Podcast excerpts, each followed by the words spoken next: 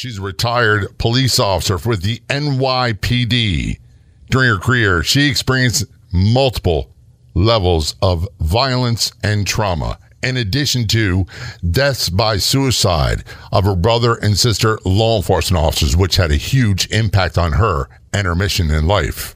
There's only one official Facebook page. What you do a search on Facebook for Law Enforcement Today Radio Show. Click like and follow. There you'll find updates about upcoming episodes of the radio show. You can contact me. We also find unique, one-of-a-kind editorials and news articles. That is our Facebook page, Law Enforcement Today Radio Show. Be sure to click like and follow. We'll see you there. And if you're on the Clubhouse drop-in audio chat app, be sure to look for me and follow me. My name's John, the letter J, Wiley, W-I-L-E-Y. You can also search for at L-E-T Radio Show. That's John J. Wiley, W-I-L-E-Y, at L-E-T Radio Show on the Clubhouse drop-in audio chat app. Joining us from New York City area, we have retired NYPD police officer Robin Canariato. She's also big with an organization called Talk to Me Post Tour Processing. Their website is TTMPT.com. Robin, first of all, thank you so much for your service. Secondly, thanks for being a guest on Law Enforcement Today's show. Very much appreciated. Jay, I'm very grateful to have this opportunity. You're awesome, and I thank you for having me on your show. Well, it's a pleasure having you here. And by the way, before I go into my stories of the NYPD, how long were you on the job, from what years to what year? So I came on in 1986, and I retired in 1993. So the year what we call in Baltimore a rookie, because I started in 1980. So I'm a dinosaur. I was a New York City probation officer prior to that. Oh, good for you. So you had experience on both sides of it. Yes, I did. Yes, I did. A lot of people would go from probation, parole, and say, I've had enough of this. Social work is another one. Emergency room nurses, firefighters, and say, there's no way I'm going into police work, because they see what happens. You made a conscious decision to become a police officer in spite of. Tell us about that. So I'm also a licensed clinical social worker, but yes, I did make a decision to become a police officer. So having worked in the criminal justice field, I decided that the biggest contribution I would be able to make would be as an NYPD officer. It was like a calling, actually. And it was a calling for me as well. How many years did you do in probation and parole before you went into the police department? I had a total of 10 years of service cumulatively with the NYPD and then city probation. So I did approximately 2.5 with probation. Okay, we're not even going to touch the whole licensed social worker part. And I'm saying that jokingly.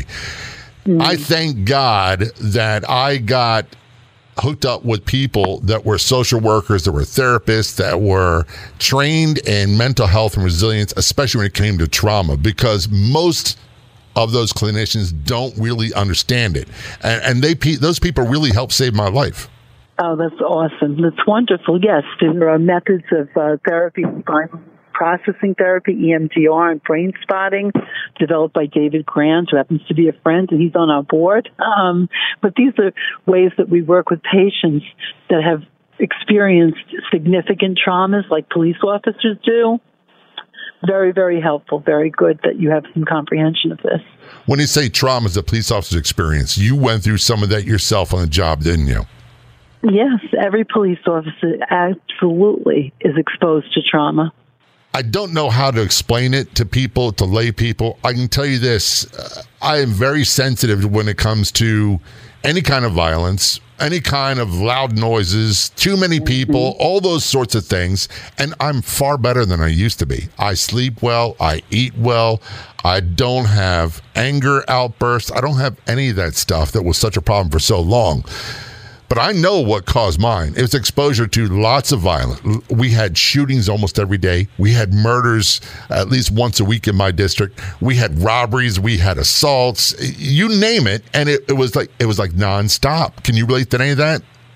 So my first patrol assignment was Midtown South. They call it the busiest precinct in the world, and I remember turning on the police radio and the dispatcher saying, we're 86 jobs backed up in your sector. When she rattled them off, I thought to myself, what did I sign up for? But basically, when you're a New York City police officer and you're assigned to a command like Midtown South, you see it all. There's not a piece that you miss. No, we handled everything. Just like you, we handled everything. And I can recall days being a young policeman, thinking I knew what was going on, thinking I knew what I signed up for, thinking I was well-trained, and I was, but we'd have 10, 15 calls, and literally we would go 8 hours and never stop and never have lunch.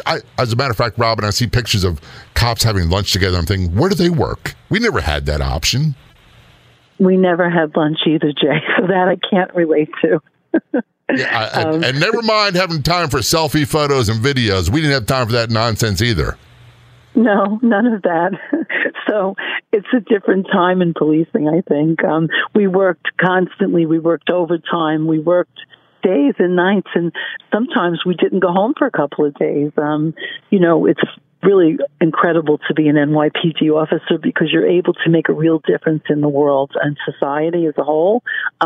You get to help people along the way, too. I'm sure you could relate to that. Yeah. A lot of people think it's corny, and a lot of people don't believe it. The protect and serve part. I wanted to be a priest first, and then I realized that I didn't have that calling, and police work was right after that. But I wanted to be a service to my fellow man, and I really didn't understand what that meant. I thought it meant, the Norman Rockwell photos, the drawings of the runaway kid having lunch, talking at the counter. And yes, there were moments like that, but they were few and far between. Yes, I agree with you. So if you'd show up to one of the city hotels, where they were housing families that were in crisis instead of tourists, you would be called there for something horrific, for stabbing or for assault or something like that. But while you were there, you'd look in the eyes of the kids and the youths that were there, and they would kind of follow you outside and just look at you in awe of what it was like to be in a uniform like that. So some of those experiences were very, very special. You get to see that later on. You come upon people that you meet in the beginning of your career, and then they're standing next to you in a uniform. Those are very special moments.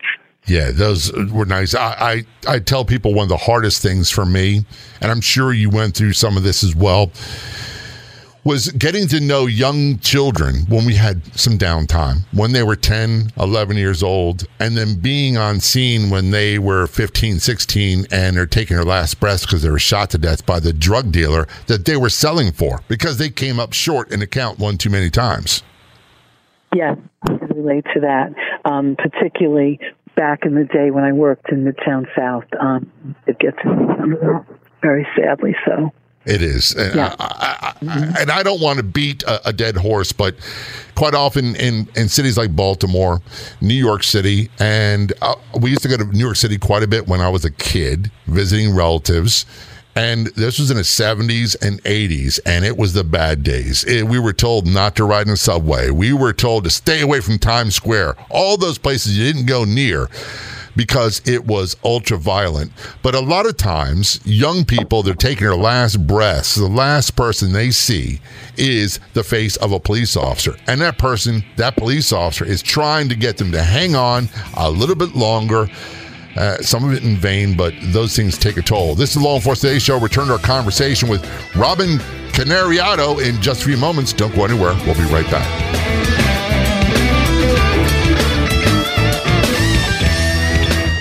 You are going to love my Your Diet Do-Over do-it-yourself course on harmonywithfood.com, which means you could do everything at your own pace. I put my heart and soul into this course. Have you been on every diet there is only to gain the weight back? If your relationship with food is, well, not that good, you should purchase the Your Diet Do-Over course. Go over to harmonywithfood.com, click the Your Diet Do-Over tab, and get started today.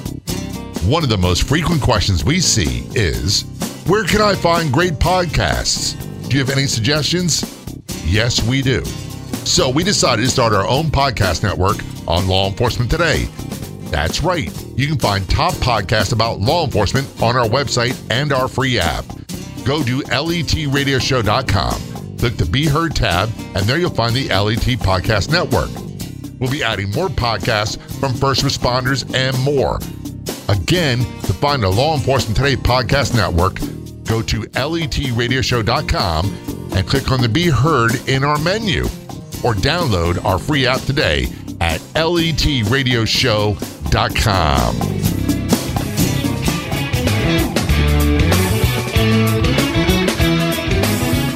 Return conversation with retired NYPD police officer Robin Canariato. She is, in addition to being retired NYPD, she is also one of the movers and shakers from Talk to Me Post Tour Processing. Their website is TTMPT.com, and we'll tell you why it's so important in just a little bit. Robin, looking back in your career, it's obvious you've been through the ringer. You can kind of tell. And I'm, to this day, I don't like talking about a lot of things, especially people who don't understand. So I get rather tight-mouthed about it. And here's the reason why. Number one, stupid questions. Number two, some of these things pop up into my memory when I least want them to, and they're not invited, they're not welcome, and it takes a while to get back down. There's things I know to do to be okay. But I'm definitely, and I say this jokingly with many of my guests, I'm damaged goods, but I'm okay with that. It kind of comes with the territory. Would that be your assessment of being a police officer, that you get kind of dinged up emotionally and mentally? I think that's my assessment of all police officers, because what you see in one tour, most civilians don't see in their lifetime. Just one shift changes your life. Yeah. Yeah. I tell people, and I say it all the time, I cried many times in a patrol car. We were single police officers in a patrol car, but never in public. And it just never stopped. You never had a chance to go in the downtime. And we'll talk about why that's important in a moment. Looking back on your career, is there one incident that you are capable of talking about that really had a profound effect on you? Jay, there are so many, but I'll share one with you that comes to mind immediately. So it was an average day on patrol. My partner had taken the day off, and I had a fill-in partner. And we had the patrol car just stopped. We were chatting with a passerby, who was asking us questions. And then along came somebody else, and was a very well-dressed businessman, quite distinguished and lovely. And he needed directions to somewhere we had never heard of. It was in the confines of the precinct. So we went on the radio, and we asked the dispatcher to provide the directions. And she gave them to us. And we thought, wow, didn't even know that existed in this precinct. It was really unbelievable to us. But anyway, we continued to answer assignments, and over the radio comes cries for help, violent assault in progress, who's the first unit that could get to this location, and what do we hear? We hear this address that we had never heard of before. We were just given directions to. So we get over to this address, and from outside we can hear screaming and banging and this and that, but there was a wrought iron gate that protected this particular building. So we had to get over the gate and gain access, and, we had to break a window to go in. Anyway, we had back up there pretty quickly behind us, but we got into the premises, and we saw blood, and we saw clothing. It was in disarray, and as we continued to go through this premise, we saw the garb, the clothing that the man who had asked us directions was wearing, and was just pretty distinct. So, I know I thought to myself, it can't possibly be that man. But anyway, as we realized it was the same address, and we continued throughout the house, we found this beaten so badly woman. And in fact, it was the man who had asked for directions to us. He had gone there and assaulted someone he had a relationship with, but so badly. I mean, it was something we really hadn't seen before. Anyway, it was a wake-up call to policing like I hadn't had previously, because how this person appeared and how they actually were completely different. Yeah. We wound up arresting him, but I played that in my mind. I can't tell you for how long, because, we sent him there, right? He asked us for directions, and we just had really some real guilt about this one particular experience. But the reality that it gave to us as cops was, you know what? You just have to look at everybody as though, you know, they're capable of anything. What's the old saying? We were taught early on, complacency kills. And it's almost always the person you least expect that's going to be the most violent. Absolutely. I have a friend that put someone in a radio car to take a report from them because it was pouring rain. And it was one of the things we were told, you know, never put anybody in the back of the car, right? Unless Never, ever. And she wound up getting stabbed. Yeah, it was terrible. So you learn lessons in your police career that you couldn't learn from any other part of life. One of the things that I believe is human nature, and policing certainly changed my outlook on things, that I look at people differently than I did when I was 20, before I went on a job. And people that are well-dressed, they seem to be put together. You'd think, all right, they got it going on. There's no threat. There's no harm. There's no foul. I can help that person out. Were you shocked? And I know the answer is obvious. Were you shocked that this wound up being a very violent perpetrator? I was shocked, Jay, I have to tell you that. You know, having even worked in law enforcement prior to being a cop and being a cop for a bit, I was shocked. I mean, how could you not be shocked? How could you not be shocked? This was a kind, soft-spoken gentleman that we had met just a short time before. We were shocked. And the last thing, the irony is not lost on me with you not knowing the location and then getting a call shortly afterwards for that same location, and it being the guy you gave directions to. There had to be, and you mentioned it, a lot of guilt that you directed this guy to where he committed the crime. Absolutely. I mean, there was nothing we could do about it because we gave somebody directions. It was that simple. But it was stunning to see that this man had gone on to so severely assault, you know, his victim. We really were stunned by it. Myself and my colleague, we were just stunned. How did you overcome and process that feeling of guilt? You know, actually, it's something that you just push down, and that's one of the problems with policing, right? You play it in your own mind. You don't talk to your family about it. You don't talk about what the person looked like, how badly assaulted they were, or even what happened. Because cops just go out and they do the same thing over and over again. They police. They do their best, right? So really, I didn't talk to anybody about that incident. We had a lot of things in common time period-wise. I was forming my career at that point, but we had a saying in Baltimore, and they pronounce things differently, use different lingo than NYPD does, but I remember the old-timers would say, suck it up, you're Baltimore police, and that's how you pronounced it. You got a job to do, go do it. You can lick your wounds later on. Absolutely. So the NYPD, they used to say, suck it up, and say, you know what, you're not a man. It didn't matter if you were a man or a woman. You know, back then, there was so few women, but you wouldn't dare talk about this to anyone. No, I didn't even thought about the being female aspect of it. Before we go to break, I got to say this. I, too, did not talk about a lot of things. Number one, because I didn't want my wife at the time to worry even more. Number two, as I said earlier, I didn't like, and I wound up getting short-tempered with people that asked a lot of questions.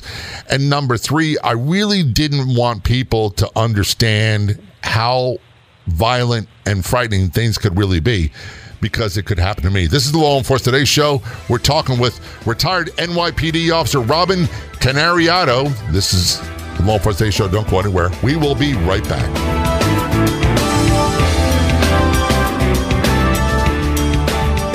Of all the radio stations in the United States, there's only one show like ours, the Law Enforcement Today Radio Show. And on Facebook, there's only one official page. Do a search on Facebook for Law Enforcement Today Radio Show. That's Law Enforcement Today Radio Show on Facebook. When you get there, click like and follow. And if you're on the Clubhouse drop-in audio chat app, be sure to look for me and follow me. My name's John, the letter J, Wiley, W-I-L-E-Y. You can also search for at L-E-T Radio Show. That's John J. Wiley, W-I-L-E-Y, at L-E-T Radio Show on the Clubhouse drop-in audio chat app.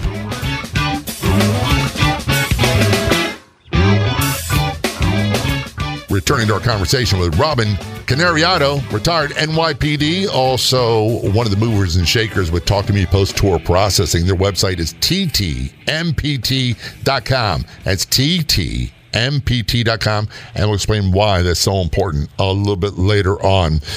One of the things, Robin, that drives me absolutely cuckoo is, and there's many things, by the way, that do, is I remember reading about police work from Joseph Wambaugh, and his novels were so big when I was a teenager. And paraphrasing, what he would say a lot was that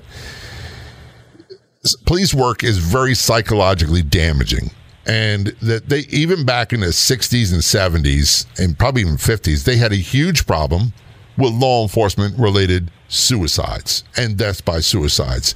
And people act like that's a current thing. It was a problem when I was a rookie cop. It was a problem before I came on the job, and it's still a problem now. And we don't seem to be making a lot of progress with it. I agree with you, Jay. So it's said that approximately every 54 or 55 hours, a law enforcement officer takes their life. Just this week in the NYPD, a law enforcement officer went into his precinct and shot himself in the locker room. So sad. It happens. And I just read an article about a Canadian police officer who died by suicide at a gun range. And, you know, I wish I could tell you I have the answers. I don't have the answers. I know this, or I suspect this. For a lot of our law enforcement-related suicides, you have a series of things that happens. Post-traumatic stress disorder is an issue for many of these, not all. Substance abuse is a big issue with many of them as well, particularly alcohol.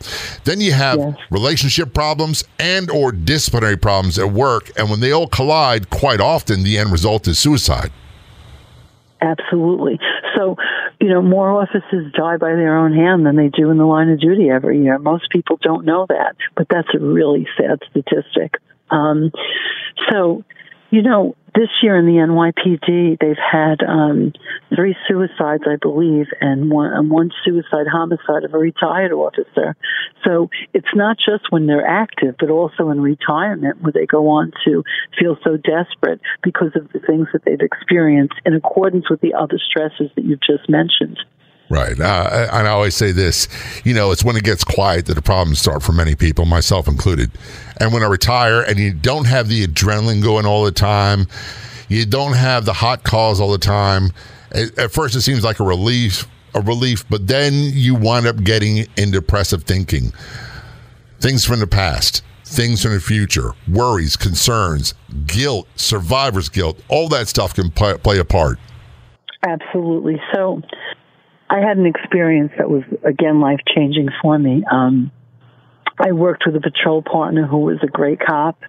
You know, they handled every call as quickly as they were able to and ran to everything and just worked like a machine, like most of us did. And this particular officer had all the life stresses that you talked about, except for the alcoholism. They also had a pretty disabled child, and you know, they were carrying a large load of their own. And at some point, you know, I learned that when I came to work one morning, the next morning after, I call it, you know, I learned that they had taken their life, and it was devastating to me. You know, I don't need to say that twice. It was so devastating. You know, you begin to think, what could I have done differently for them? You know, why didn't I understand how depressed they may have been? They hit it quite well. You know, they smiled every day. They made everyone else laugh. You know, you could think of famous people that have done that, like actors, you know, like Robin Williams comes to mind, right? He made the whole world laugh, and nobody understood that he was suffering. And cops hide it pretty well, too. So when this particular officer took their life, you know, I began to think, well, you know what, I'm a professional. Like, what exists for cops? Like, what programs exist? What is there? What doesn't exist, more importantly? And because of my education, I was able to interview for units that would allow somebody with an education to come in and make a difference in things like officer wellness. So way back in the 80s, I applied to a unit, and it was early warning, and it was it was a great unit. The captain there was a good, police professional. And what they did was they looked at performance of officers and they tried to figure out, what was going on, like why the officers been accumulating negative attention because they had lost items such as police caps or shields or, some of their equipment, or why were they receiving domestic complaints or civilian complaints. And, they were doing their best to understand cops that stood out, if you will. And I interviewed for quite a few units, but I really wanted to go to that unit because I thought if I could help understand this as a social worker, maybe there would be a way to extend services to these cops. So anyway, because of what had happened with this particular police partner, I really had in mind, how do you the suicide rate down, but I didn't say that to anyone at the time. Well, that was unspoken for many, many years. We didn't talk about this, and they brushed it under the rug. It was accidental shooting. It was an accident. It was this. It was that. And they rarely ever said it was a death by suicide. Absolutely correct. Absolutely. So this captain actually was personally keeping, a pad of how many cops committed suicide informally. And anyway, I remember talking to him about it and being shocked, that he was, he understood the concept of this is really what's going on. But anyway, I worked with a couple of guys. They got recruited into the unit, and they're the same guys that I wound up developing the other program with Talk to Me Post Tour Processing that you've mentioned. Anyway, we went on to do a lot of outreach. We hit every command there was to the best of our ability. And we talked about, if you need help, please come forward. We walk in the same shoes. We're cops like you are. And more importantly, if you see that your partner needs help, please get him to us. We really were on a crusade to catch cops before they would go on to hurt themselves or have some kind of demise. And much to our surprise, our efforts were really appreciated. I think in the 3-month period, we had something like 870-something calls, if I remember correctly. And we really were overwhelmed at some point. And, they recruited more guys into the unit. And we wound up being the primary peer support for the NYPD. The unit then was early intervention. So it was like a metamorphosis that took place. We got to see that it was okay to tell cops, come forward. We created something called the line organization referral. So if they came in and said that their unions referred them or some fraternal group, there was no formal record keeping about them being there. We could get them time off if they needed to take care of themselves. We could send them to therapists. We could send them to rehabs. And we became the hub for officer wellness and officer care. I mean, it was probably the most rewarding thing I've ever done in my life. I absolutely loved it. I'm glad you did this. I got to go back to something you said earlier. And this should really ring a bell with people. I'm not sure what the number is. Let's say you had 3 or 4 people in your unit, but you were overwhelmed. You had more than 800 calls from officers who need assistance. That's how bad a problem it was. Yes, it was a significant problem. I mean, it was great in that they came forward. I mean, when I first started in the unit, there was something like slightly more than 200 officers being looked at, where they were looking at them as disciplinary problems. And then they calibrated and allowed us to say, these guys probably have some other problem. Right. We're going to take a short break and talk to them. We are talking with Robin Canariato, retired NYPD. We have so much more to talk about on the Law Enforcement Today show, including trauma, stress, how cop stress contributed to mental health issues and suicides, and what her mission has been since then. This is Law Enforcement Today show. So much more heading away. Don't go anywhere. We'll be right back. We're all over social media. Be sure to like and follow our Facebook page, Law Enforcement Today Radio Show. We're on Twitter. Follow us at LET Radio Show Podcast. And on Instagram, look for LET Radio Show Podcast. Of course, don't forget our website, letradioshow.com. See you there.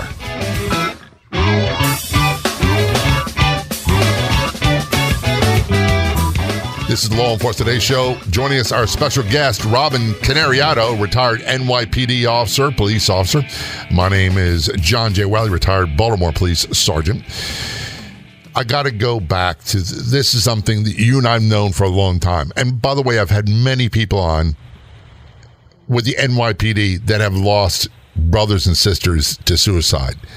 And there was a time, Robin, and I hate to say this on the radio, where I thought I was above that, and there must have been something about that person that was weak until I was crushed and had the rug pulled out from under me saying, what happened? How did I get this bad? Because it wasn't supposed to happen to me. Yes, so many officers feel that way.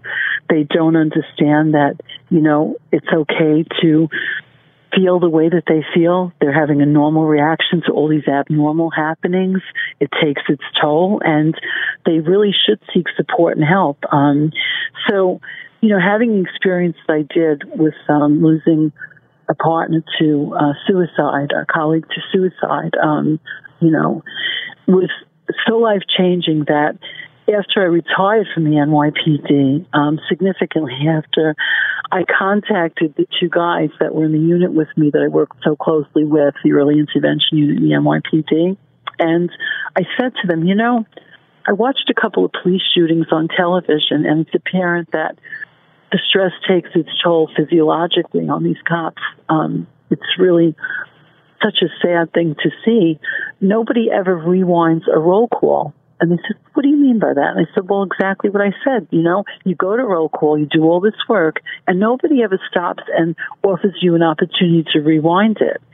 So I said to them, let's go out to all the commands in the NYPD and let's develop a program where they could talk to people about what they've experienced. And they said, you know, you're crazy. There's over 100, you know, commands, and how would we do this after every shift? There's only three of us. And, you know, I said, well, why don't we do it virtually then? So they said, well, what would you do? I said, well, we'll write a program that never existed. We'll write a program for peers, helping peers, in a virtual platform. We'll attach security, and we'll make it anonymous. And, you know, they laughed and said, well, how are we going to do this? I said, well, we're going to figure it out. And we did. So 6 years ago, Jay, we created Talk to Me Post Tour Processing, and we realized that because of the anonymity and the security, it's only cop to cop. The peer facilitated support is critical so that cops could open up and they could not feel weak as they do so. So in doing, you know, in taking this journey and providing this platform, we have succeeded in creating an anonymous virtual world where trained peer facilitators help cops process out whatever it is that they want to talk about. As you mentioned, the stresses of domestic concerns, financial concerns, you know, alcoholism, drugs, whatever it is that they want to talk about, or whatever they experience that particular day or any day on patrol. Yeah, we've gotten better as an industry, seeing the big things. It's like avoiding the icebergs, you know, the ships. They see them coming. For me and my experience and my opinion is, and you know what they say about opinions, but my opinion is it's a daily grind that really crushes people. We seem to handle the big things better. The Sandy Hooks, those sorts of things which are so bad and so traumatic. Mm-hmm. But the everyday grind, the domestic violence, the people being killed in car accidents, the house fires, the unexpected deaths, the homicides, all that, and the nonstop calls for service. Does your program really put a focus on that, or is it just look at everything as a whole? No, we put a focus on, and so the groups are specific to what the officers want to speak about. So if the officer wants to come in and talk about anything that you mentioned, they're able to. They could talk about it collectively or singularly. Well, that would help. Actually, yeah. So I'm not cutting you off. Repeat that part. The difference between the literally or figuratively. So they literally can talk about anything specifically or cumulatively. They can come in and talk about problems they have with their families. They can come in and talk about things that they saw at the end of the shift. They could talk about whatever haunts them. They could talk about personal concerns or anything that they wish.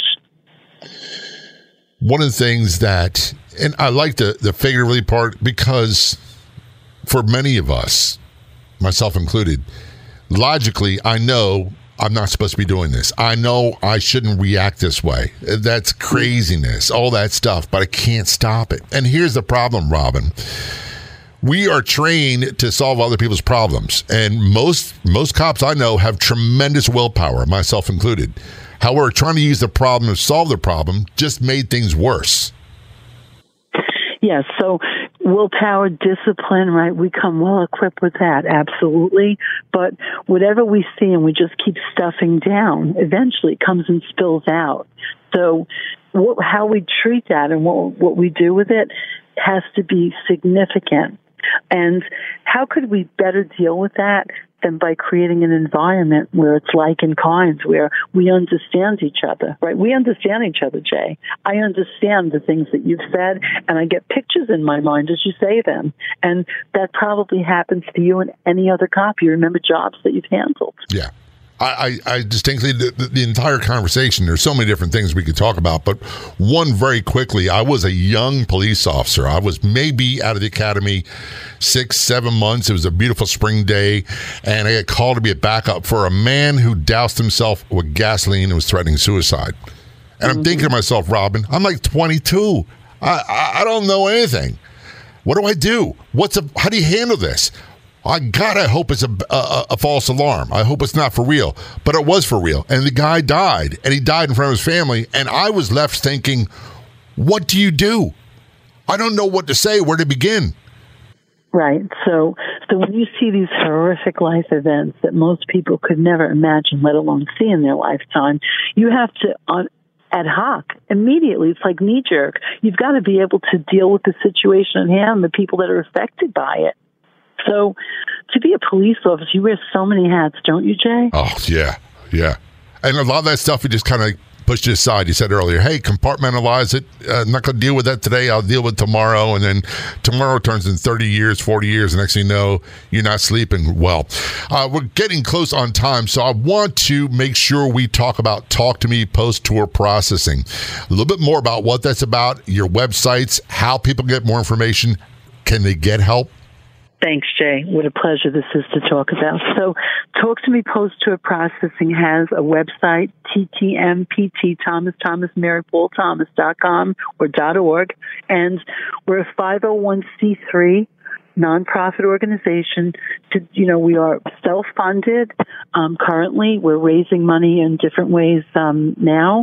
We provided this around the nation to a significant number of law enforcement organizations, somewhere around 80. They loved it. And what we're doing is actually we're patented. We received a patent for our program. So what we're doing now is handing out security cards so that NYPD officers can come in and join the groups. And we know that there are only officers joining those groups. And we will be able to grow this and stretch it across the nation once we receive better funding. But in the meantime, any officer that wants to come in, that contacts us, will figure out how to get a security card to them. Contact us on that website. There's an email address there. And we have a partnership organization that we're working with, Operation Warrior Shield. It's a veterans organization because we hope to bring this out to veterans as well as law enforcement officers. And Operation Warrior Shield allows us to give canine companion support dogs specifically to law enforcement officers that, suffer really bad PTSD or have TBIs or for any reason they would benefit from the support. A canine, and they also help get law enforcement officers and military guys trained in transcendental meditation. Ed Schloman is the president of Operation Warrior Shield. He's an 80-year-old veteran who has a heart bigger than the sun and allows us to work hand in hand with him, the organization's partners, and so we could give out great resources to anybody who contacts us also. But we'd love your website again is TTM. TTMPT.com, and I'm sure fundraising is the other F word, so people, please go there, make a donation. Robin, thanks so much for being a guest on the show. Thanks for your service. All appreciated. Jay, thank you. God bless you forever, and you're amazing. I'd like to thank our guests so much for coming on the Law Enforcement Today radio show. The Law Enforcement Today radio show is a nationally syndicated radio show broadcast on numerous stations once a week and growing. If you enjoyed the podcast version of the show, please do me a big favor. Tell a friend. I'll be back in just a couple days with a brand new episode of the Law Enforcement Today radio show and podcast. Until then, this is John J. Wiley. See ya.